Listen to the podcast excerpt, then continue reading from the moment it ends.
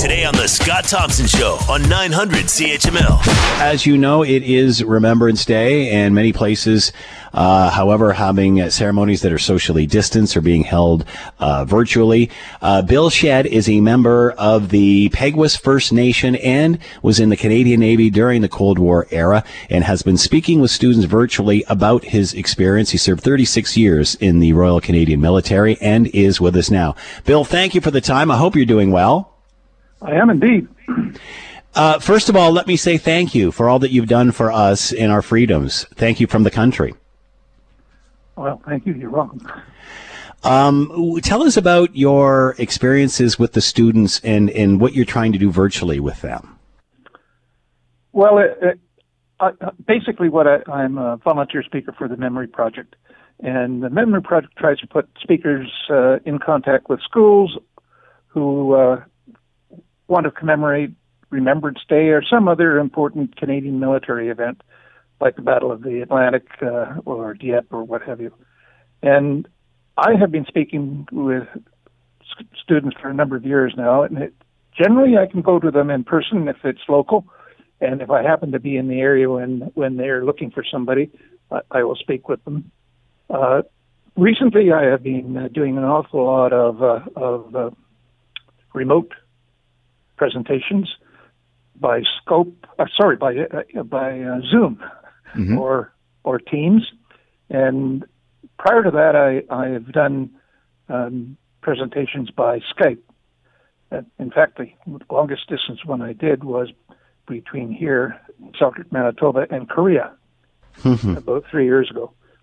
So uh, my role basically is try to help them recall some of the important events, military events that that impact on Canada, like the Battle of the Atlantic and Dieppe and Vimy, um, and also to give them a little bit of a, a history lesson in in context how, how uh, devastate, devastating the war was and how costly it was, the loss of military and civilian lives uh, obviously you bring that bill, but you also bring a different experience, that being coming from the indigenous community. What was it like to serve being a member of the indigenous community? Oh, it was great fun. um, there's an awful lot of us who have served in the in the military, and if you want to quote Tommy Prince, um, uh, a well-known indigenous hero uh, from the Second World War and from Korea, he says as soon as he put on a uniform, he felt like a better man. Mm. Um, in, in in my case, uh, I my experience was quite different. I went to military college, Collège Militaire de Saint Jean, which is the uh, sister college of the Royal Military College in, in Kingston, and um, I went on and, and became an officer. One of the things that that I found was that if you're proud of your heritage you'll earn everybody's respect and you and you you will do quite well. If you are shy and retiring and and uh, what have you sort of afraid to to identify yourself as being indigenous uh, you may have some difficulty. What what's the most common question a student will ask you? What did i do in the war? Mm. uh, no, that's that's being glib. Um, they ask some very intelligent questions. You know, they, they ask about uh, the impact of of the war on on the on Canada. They ask about um, what we could do to to uh, to be better. How how how do we remember? What's the best thing to do in terms of marking remembrance? Nothing's best. just do something, and that is the best. What do you? What advice do you have for them as students that, that may or have not seen this type of world?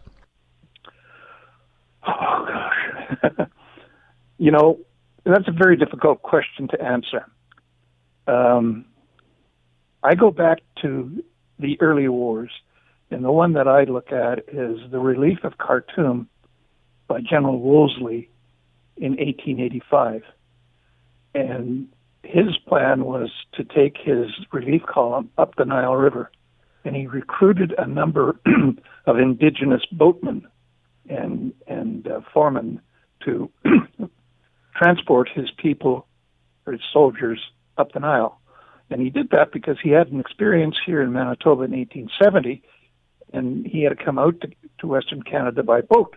And he was so enthralled with the skill of the bait, boatmen that brought him from, from Eastern Canada to Western Canada via the waterways that he recruited them to come with him to the Nile.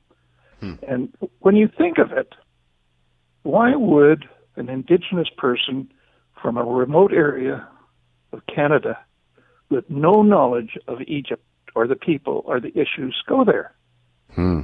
Well, they, I, I submit they go there one for the adventure, and two because a friend asked them to. and and they would go with their friends, and I think that's true today. I think that in the military and in the in the navy, it's your shipmates, crewmates, and uh, and uh, and um, companions in arms that are important to you, and and you'll you'll do anything to help them. I don't think it's the flag. I don't think it's the country. I don't think it's the king that is the primary motivator. I think the primary motivation is is your comradeship in arms. Bill Shead has been with us, retired Lieutenant Commander, Royal Canadian Navy, former Regional Director with Veterans Affairs Canada, and member of the Peguis First, uh, First Nation. Bill, again, thank you so much for the time, and more importantly, thank you so much uh, for serving and then telling your story to the next generations. That's uh, that's incredibly valuable. Bill, thanks for your time. Good luck. Yes, you're welcome. Anytime.